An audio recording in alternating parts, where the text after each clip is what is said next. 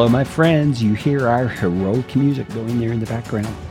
I use that music intentionally because I want us to remember, to know in our minds that the Christian life is not only an adventurous life, it is a heroic life where we conquer through the power of Jesus Christ. I hope you are ready today to get your mind aligned with that truth and with the truth of God's Word. Today, we're going to be looking at James chapter 1, verses 5 through 7, as we continue this series about our mindsets. And we're going to be asking and hopefully answering the question, are you double-minded? We're going to dig into that in just a moment. But before we do, let's pray. And before we pray, let me remind you, we have a Pray Together episode coming up on Friday so that you can submit your prayer requests. Look for the URL in the description of today's episode to submit your request for that episode. Okay, now let's go to prayer, asking our Lord to guide us as we dig into His Word. Father, the book of James is so precious to many of us because of how practical it is. And we're going to find this passage to be one of those very practical passages. And we ask you to not only give us practical understanding of it, but to apply it to us practically as well. Lord, we need your help if we're to understand and apply what you have for us. So enlighten us, enliven us, give us what we need today as we hear your word to do what it says. We ask you to do this in Jesus' name. Okay, friends, get out your copy of the scripture. We're going to be looking at James chapter 1. And this is a very famous section of scripture where James gives to us one of the greatest promises ever given to believers in Jesus Christ. But right in the middle of it is a statement about our mindset, believe it or not. Let's read James 1, 5 through 7. He says, if any of you lacks wisdom, let's stop for a moment, friends. Is that you? Is that me? Well, of course, we all can raise our hand. There's various times in our lives where we lack wisdom. So he says, if that's you, let him ask God, who gives generously to all without reproach, and it will be given to him. So friends, do you hear that promise? God gives wisdom to those who simply ask him for it. So friends, let the weight and the import of that divine promise land on you. When you simply need wisdom and you simply ask God for wisdom, God simply gives it to you. And it says he does so without reproach. So he's not chiding you for not having that wisdom in the first place. He's willing to give it to you, and he's grateful that you're asking. And then in verse 6, he says, but let him ask.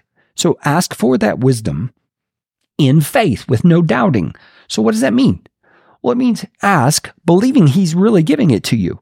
Don't say, well, I hope he's going to give it to me. No, if you're asking, count on it. He's giving you that wisdom, and begin making your decisions and moving forward in life, knowing you have the wisdom of God coursing through your mind right at that moment to help you make those decisions. And he says why this is so important. He says, for the one who doubts is like a wave of the sea that's driven and tossed by the wind. So do you have that image in your mind? This wave that's being pushed about by the wind? I mean, we've all seen it. He says that person must not suppose he will receive anything from the Lord.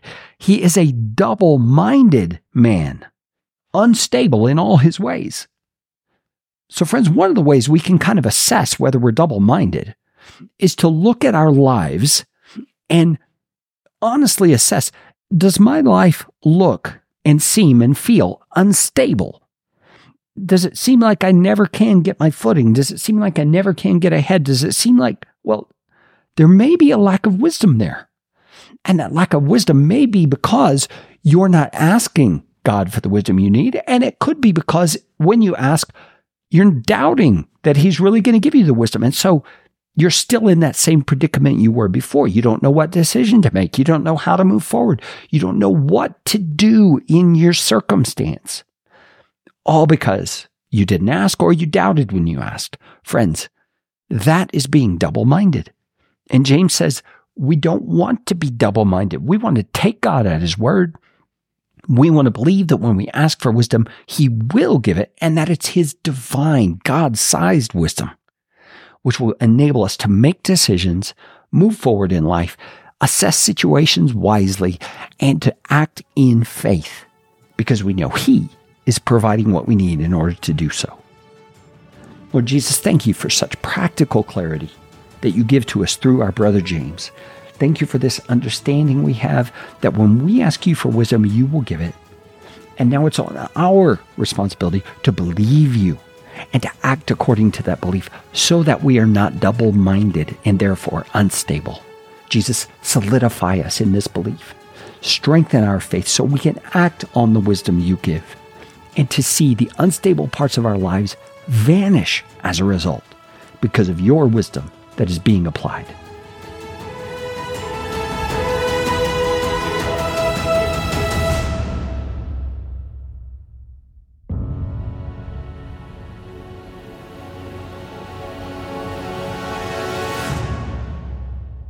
Hey friends, you may not know that I have published a variety of books, Christian growth, fiction, even a children's picture book.